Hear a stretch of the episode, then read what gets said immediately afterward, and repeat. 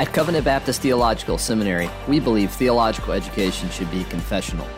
Because of our desire to identify with what Christ has done in His church throughout the centuries, we fully adhere to the 1689 Baptist Confession of Faith. This standard keeps us accountable and preserves us from novelty.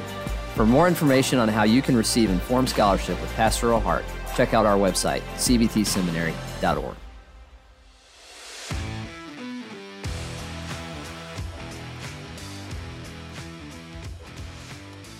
Covenant Podcast exists to equip listeners with theological content from a 1689 Baptist perspective. We pray you find this resource edifying, faithful to Scripture, and Christ exalting. Now, let's get started. Thank you for that answer. Um, to transition this part of the conversation forward, we're interested to know about some of the things that Charles and Susie enjoyed doing together in their free time. You mentioned that they read together, they wept together, they prayed together, but what are some things that they did in their free time together? Yeah, good. Uh, they love to walk together. And so they're walking their property and exploring nature. Spurgeon writes about birds. He writes about all, you know all sorts of things. You at the Spurgeon Library at Midwestern, you can see some of the books he collected. He's got all this, a lot of books on birds, for example. uh, they had cows, they had horses. They uh, Susie writes about flowers on the property. The uh, swans that they had in their uh, their little lake on their last property from 1880 onward. So they walked together. They walked down the street together the first years of their marriage, she traveled with him a good bit, which was another surprising thing because, uh, you know, they're going across the the, the Alps, uh, some of the mountain passes, and Spurgeon's in his carriage, and you can imagine. You guys love Spurgeon.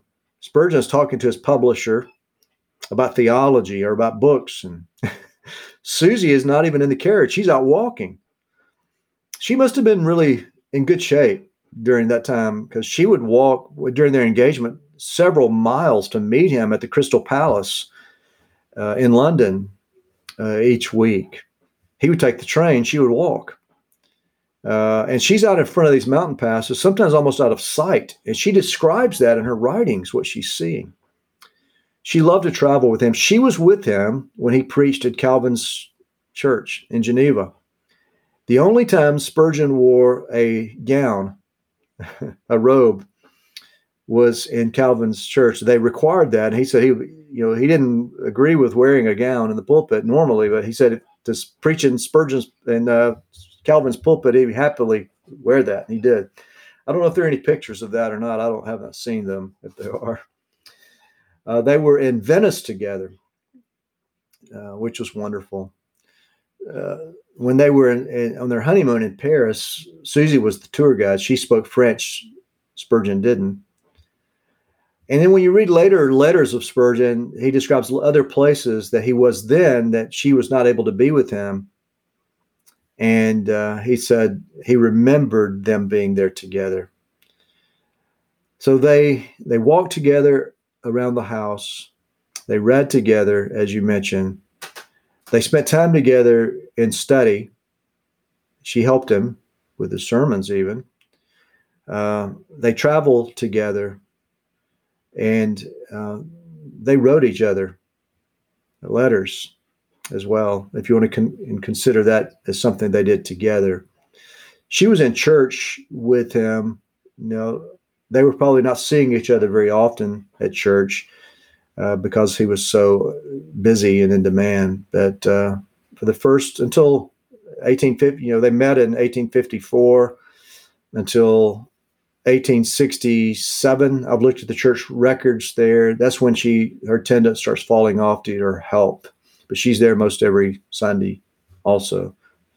Uh, they worked on some projects together too, as I mentioned. The uh, that first book during their engagement, and then uh, she would write for the Sword and Trowel uh, some, uh, so they did that kind of stuff together also.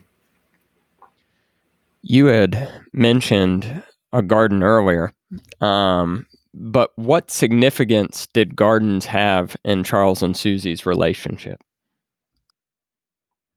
Yeah, that's a great that's a great question. That'd be a great blog post for you guys to write uh, as well. Um, Spurgeon loved his gardens. He had a uh, a little greenhouse outside of his study uh, and garden areas scattered about. He had a gardener. He didn't. He probably didn't do a lot of gardening himself uh, because of his schedule and because of his health. But he had a gardener that he loved, like a family member. And I remember one very moving scene. It's this is recorded in uh, Pike's six-volume biography of Spurgeon, where Spurgeon is talking about how he he barely has a minute of his own. And he, he says, but, and I have this in the book, I believe, but, but I have my garden. And I, I pondered that and thought about that a lot. That that little garden represented to Spurgeon a even a moment of refuge, of personal time, of quietness, of creativity, seeing the beauty and wonder of glory of God in creation. And so it was very devotional in a sense uh, to him. It was refreshing to his mind. It gives us some sense as well of how busy this man was. That uh, just that drop of water, so to speak, in his life when he could spend time in his garden. But he also lamented not being able to spend more time in his garden. He, he wrote a book. He wrote he, his uh, John Ploughman's books are uh, filled with stories of nature. He's got a book of uh, uh, I forget the title of it. I've got it right up here, but book on nature that he wrote as well. So I would say it's very meaningful. It was meaningful to them together because of the time they would spend together in musing over in their gardens, but also very personally. But I have my garden.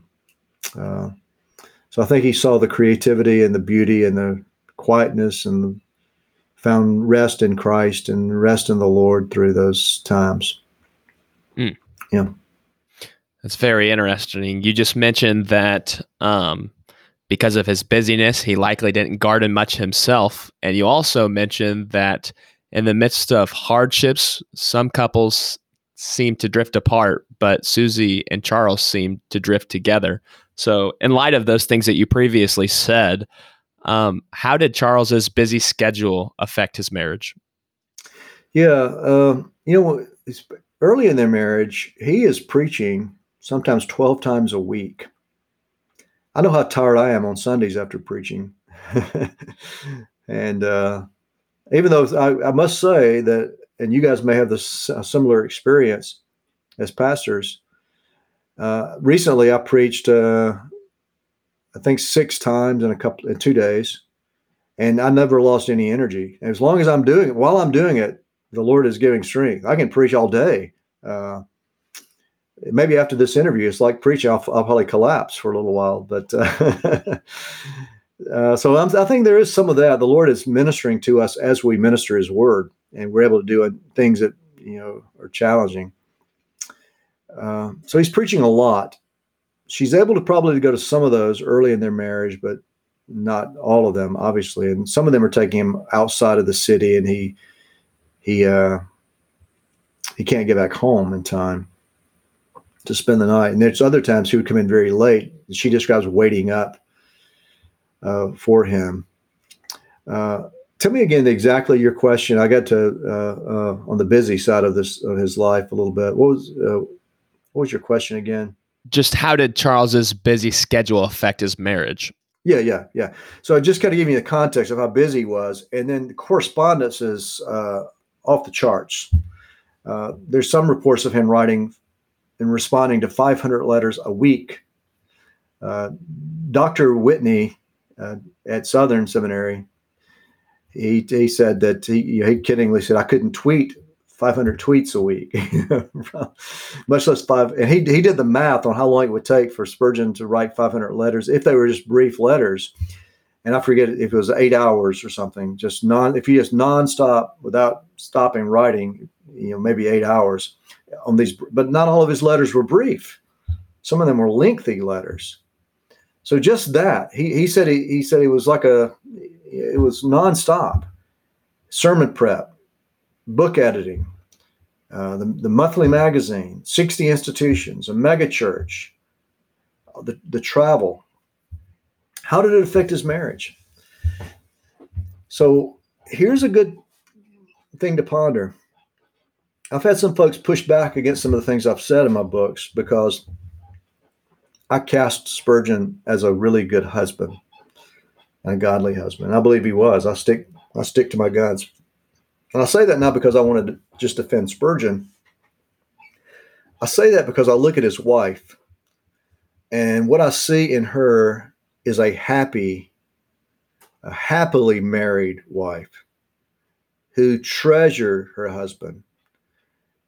There's no, I found no indication of any complaints at all that she expressed. She probably wouldn't have expressed them, but I mean, you, the more you study a person, you kind of can pick up on if they're unhappy. She missed him. She was lonely. She was anxious over him. But she determined in their engagement period uh, on her own that she would never hinder him in his public ministry. In fact, there's a story of him speaking at an event out of town and she takes ill. This is before the most serious of her illnesses. And they think she's going to die. And she's able to get a telegram to Spurgeon uh, and says, Don't come home. Stick with your ministry. Now that's that's tough, uh, you know. And I guess the debate is, should he have come home anyway, regardless of what she said? But he knew his wife. He knew their marriage. He struggled. He stayed. Uh, I saw one one person reviewing the book didn't appreciate that about Spurgeon that he stayed, or that if someone said, "Well, how can he be such a?" You say he's such a good husband. How can he be a good husband? He's gone this often.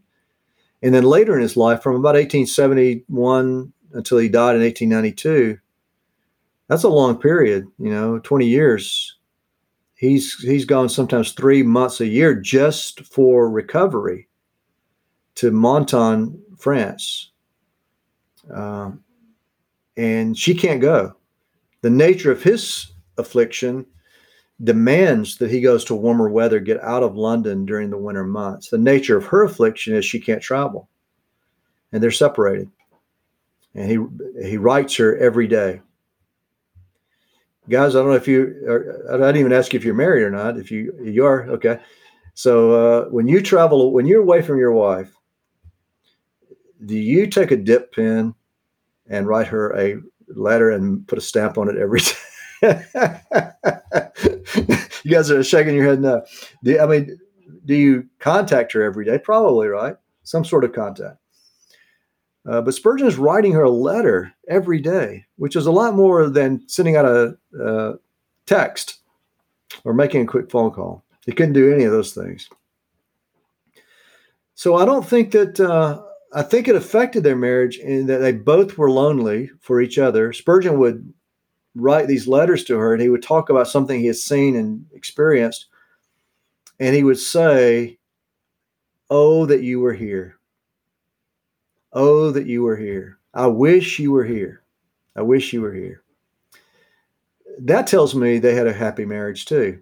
What uh, why would he be wanting her to be there if you know their their marriage is unhappy they wanted to be together both of them she prospered in her ministry he prospered in his it wasn't hers or his they saw their ministry as theirs together so it was very hard and just as i mentioned i don't think we can overestimate how important she was uh, in general i don't think that even my book has my books have uh, communicated enough the level of sacrifice that she made because she loved the Lord Jesus and his ministry, and she loved her husband devotedly.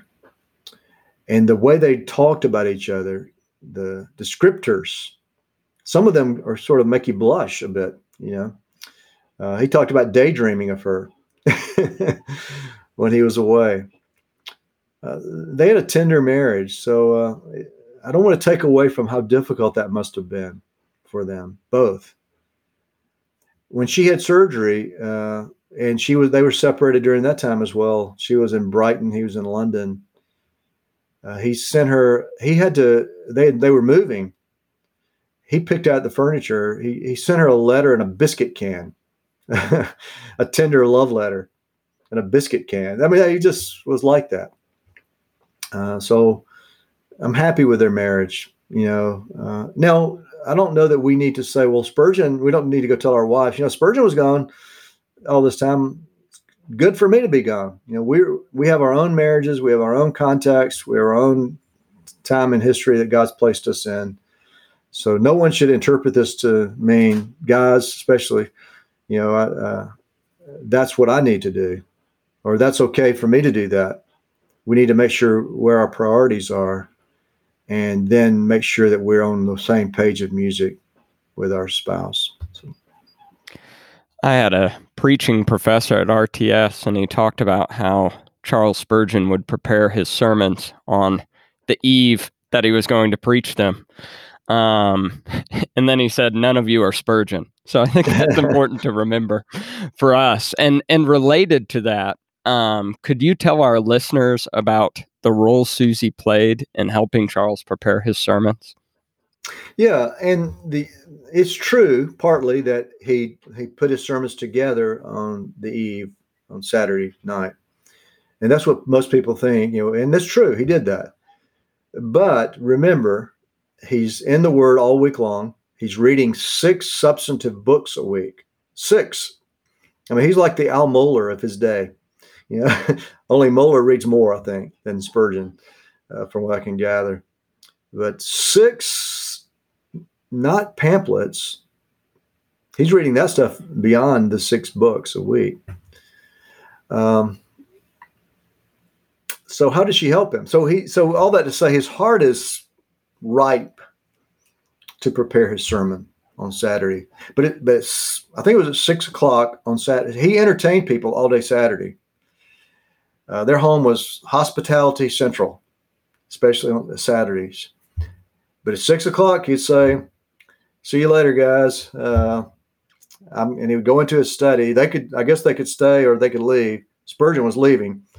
He'd go into his study, shut the door, and typically this is the way it would work. He would be in there working for a while, thinking, praying about what to preach. I mean, like I, I know typically uh, what I'm going to preach next week. Uh, I, I, know it in advance. I know kind of where I'm going to be. I'm preaching through books of the Bible typically.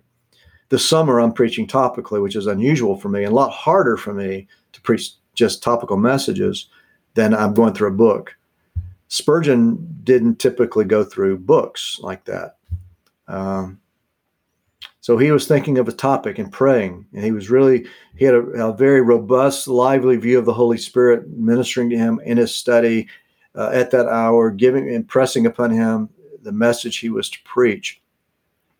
But it would, after a while, he would say, "Susie," uh, only not in a Georgian accent, like I have. uh, and he would call her into his study, and he would say, "You know," and I'm uh, greatly uh, interpreting and paraphrasing here. Go to shelf five in the west corner of my study and pull out book number seven, Thomas Brooks or or Thomas Watson or whomever, and bring it over and and read this section to me. I mean, he knew his books and he knew where stuff was located in his books. And a lot of times he had books open all over his desk, his table. And so she would, he would say, read this and read this. And so she'd be reading commentaries which, by the way, was very helpful for her as well as him because she is excluded from church uh, because of her sickness uh, by again by 1868 at least so this is where she's being ministered to and there's no on there no live stream or any of that stuff going on back then um, though Spurgeon probably would have taken advantage of, of technology, I think. Another question. So that's why she would help him. She would read read to him uh, books. As you may have noted, this story's been told a thousand times before in other books. I tell it in Yours Till Heaven. One night he just couldn't get it. And he came in and said, I don't know what I'm going to do, Susie. Wake me up early in the morning so I can work on a sermon. I, have been looking at this passage all night and I, I don't understand it. And she says, Don't worry about it. You know, I will wake you up. And so Spurgeon goes to sleep. And sometime in the night, she hears him talking in his sleep. And she realizes he's not just talking, he's preaching the passage that he'd been wrestling with. And somehow uh, she's able to, to get that and remember that. And she lets him sleep till his normal time the next morning. and when she does wake him up or he wakes up, he's upset. Susie, what am I going to do? It's, uh, you know, time to go to church. She says, Let me tell you what happened last night. And she gives him the sermon, which he in turn preaches that morning. And you can read that sermon as well uh, in the Metropolitan Tabernacle pulpit. So that was an unusual way that she helped him. She has a great memory, recall, repeated that sermon. Uh, and he would often say that, you know, he would ask her to suggest text to him. And he would say to her kiddingly later, he said, you know, Susie, you gave me that text that I preached today. so, yeah. Hmm. Well, we're starting to wind this conversation down, and you've alluded to this previously. What can we learn from how Susie responded after her husband Charles passed? Yeah, and she didn't know what she was going to do initially. Now, again, some of the things about their marriage sounds really strange in 2021. Uh, miraculously, the last trip Spurgeon ever made to Menton he didn't know it would be his last. He usually would get down there, get a little bit better, come back and minister again. This is October of 1891. The Lord gives Susie strength. So his long-time dream of having her with him comes true. And I think it's really miraculous. She makes the journey, a long, long journey. They always call it a thousand mile journey. I've never actually calculated the miles, but they call it a thousand mile journey to Menton horses, carriages, boats, train, uh, all involved. And they have what she describes as three months of perfect happiness. Uh, he gets better. She, he's showing her around. Uh, there's there's a place called Hanbury Gardens where they go and they're walking through a passageway. I've got pictures of that in the Susie book uh, because in December, they're walking it together. He's in a wheelchair, I think. Uh, and in February, she's back on that path walking it alone because he dies January 31st, 1892. Spurgeon dies. There's a memorial service held at the Presbyterian Church where he often attended in Menton. And uh, his body is shipped back to London. But here's what sounds weird to modern ears, I think is that Susie does not return with his body. And we can only uh, conjecture why that is. I think it's probably because of her own affliction and her grief is too much for her to make that journey back. So she goes to stay at this place called Hanbury Gardens, which is just across the Italian border. Menton is in France. Uh, the gardens is in just across the Italian border, and she stays there with, which is owned by friends of Spurgeon, in this beautiful mansion, the blue seas of the Mediterranean crashing on the the foot of the maritime Alps. There, if you ever get a chance to go, by all means, don't say no. If someone says, "Hey, I want to send you to Menton," we got to go, and it's as beautiful as Spurgeon described it. I know why he wanted to go there. It's the most beautiful place I've ever seen in my my life. Um, so while she is there, staring out over that Mediterranean Sea, contemplating her future, she says, What would God have me to do? Uh, there was money in the book fund. The need was great. Her heart was burdened. She said, I will continue the book fund. That is what God would have me to do. So she goes back to London and she, there's powerful scenes of her sitting behind Spurgeon's desk, using his pens, looking at his books, and thinking of him, picture of him hanging in his study, uh, and her praying at his chair. Really powerful scenes there. Renewing her commitment to help poor pastors and their wives and children. Sometimes she helped with clothing and money and other items along with the books. She continued that until she died. And then, like I said, it continued on beyond her death. She worked with the sword and trowel. She planted the church. She wrote books. Did this. auto. So the, the uh, she raised money for the, the Metropolitan Tabernacle, which burned under Thomas Spurgeon's ministry, caught fire, just gutted it. The uh, Metropolitan Tabernacle building you see today is very different. Uh, the the front is some is much of the same. That's about it, and maybe the foundation. But inside is nothing the same. It burned. Susie raised a ton of money. Just her presence, sick at the Metropolitan Tabernacle, sitting in this this gutted out building. People came by making pledges to rebuild it. Um, so the lesson in all that is she.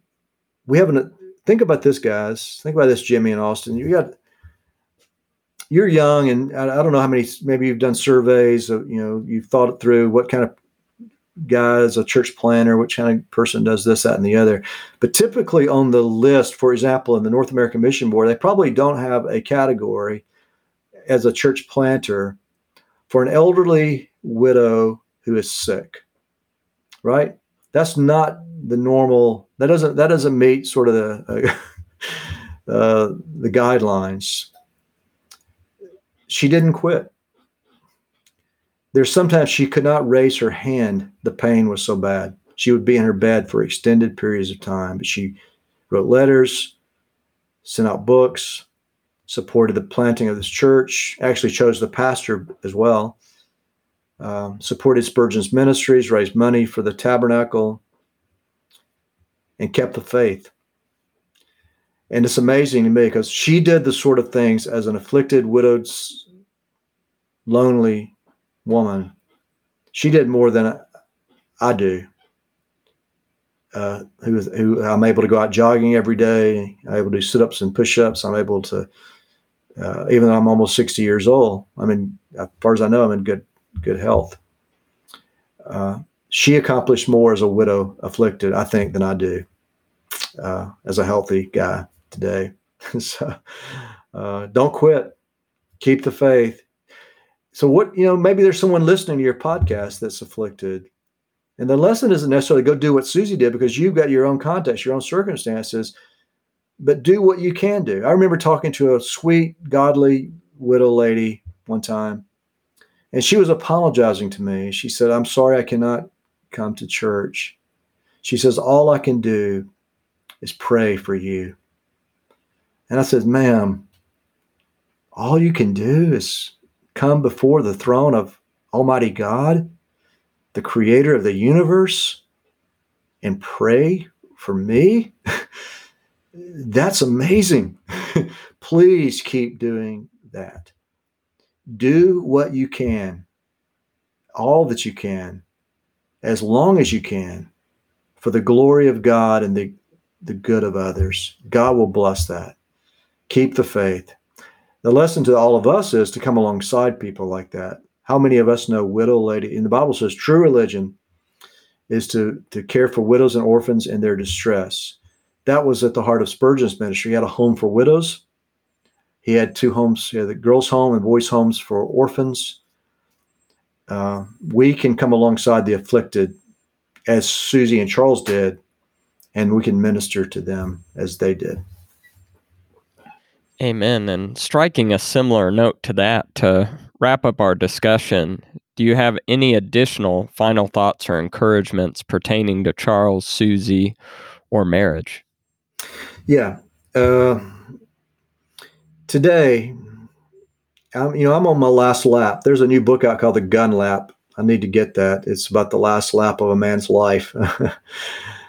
uh, you guys are at the on the first lap running the race.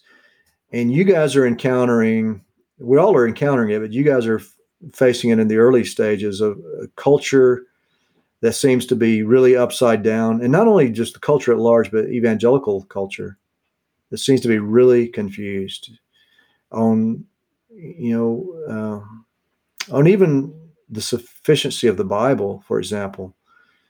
I would just encourage pastors and anyone else that knows the Lord Jesus, you can trust the scriptures. That's what Spurgeon was saying at the end of his life when people were deviating from fundamental theological truths. He was saying God's word is sufficient. God's word is true, it is authoritative, it's infallible. Trust the word. Uh, our the folks that we minister to need the Word of God. So Charles and Susie tell us to pray the Word, read the Word, meditate on the Word, preach the Word, write the Word, read the Word, and and then collect and share resources similar to that. So read the Bible individually, pray individually, meditate individually, read the Bible together with your spouse, and have family worship with your family, your children. Cast your anchor on the solid rock of Christ and the gospel. Christ said that you know all the you know all of the the the knowledge and the sciences of the universe and and uh, everything else, it has a center, and the center is Christ. Uh, make Christ your center, and you'll be following after the example of Charles and Susie, who was everything I challenge you, pick up one of your Spurgeon volumes today, read a page, and you will come away knowing something about the beauty and wonder of Christ and the glory of the gospel. That's what they were about. Yep.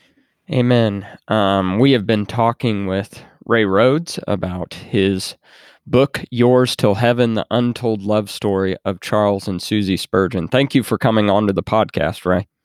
Thank you, Jimmy. Thank you, Austin. It was a pleasure being with you. And to our listeners, we wish you grace and peace. For additional content, check out our blog ministry at covenantconfessions.com. Also, keep up with our social media accounts on Facebook, Instagram, and Twitter. Next, head on over to iTunes and leave us a review. Lastly, thank you for listening to the Covenant Podcast. Grace and peace to you.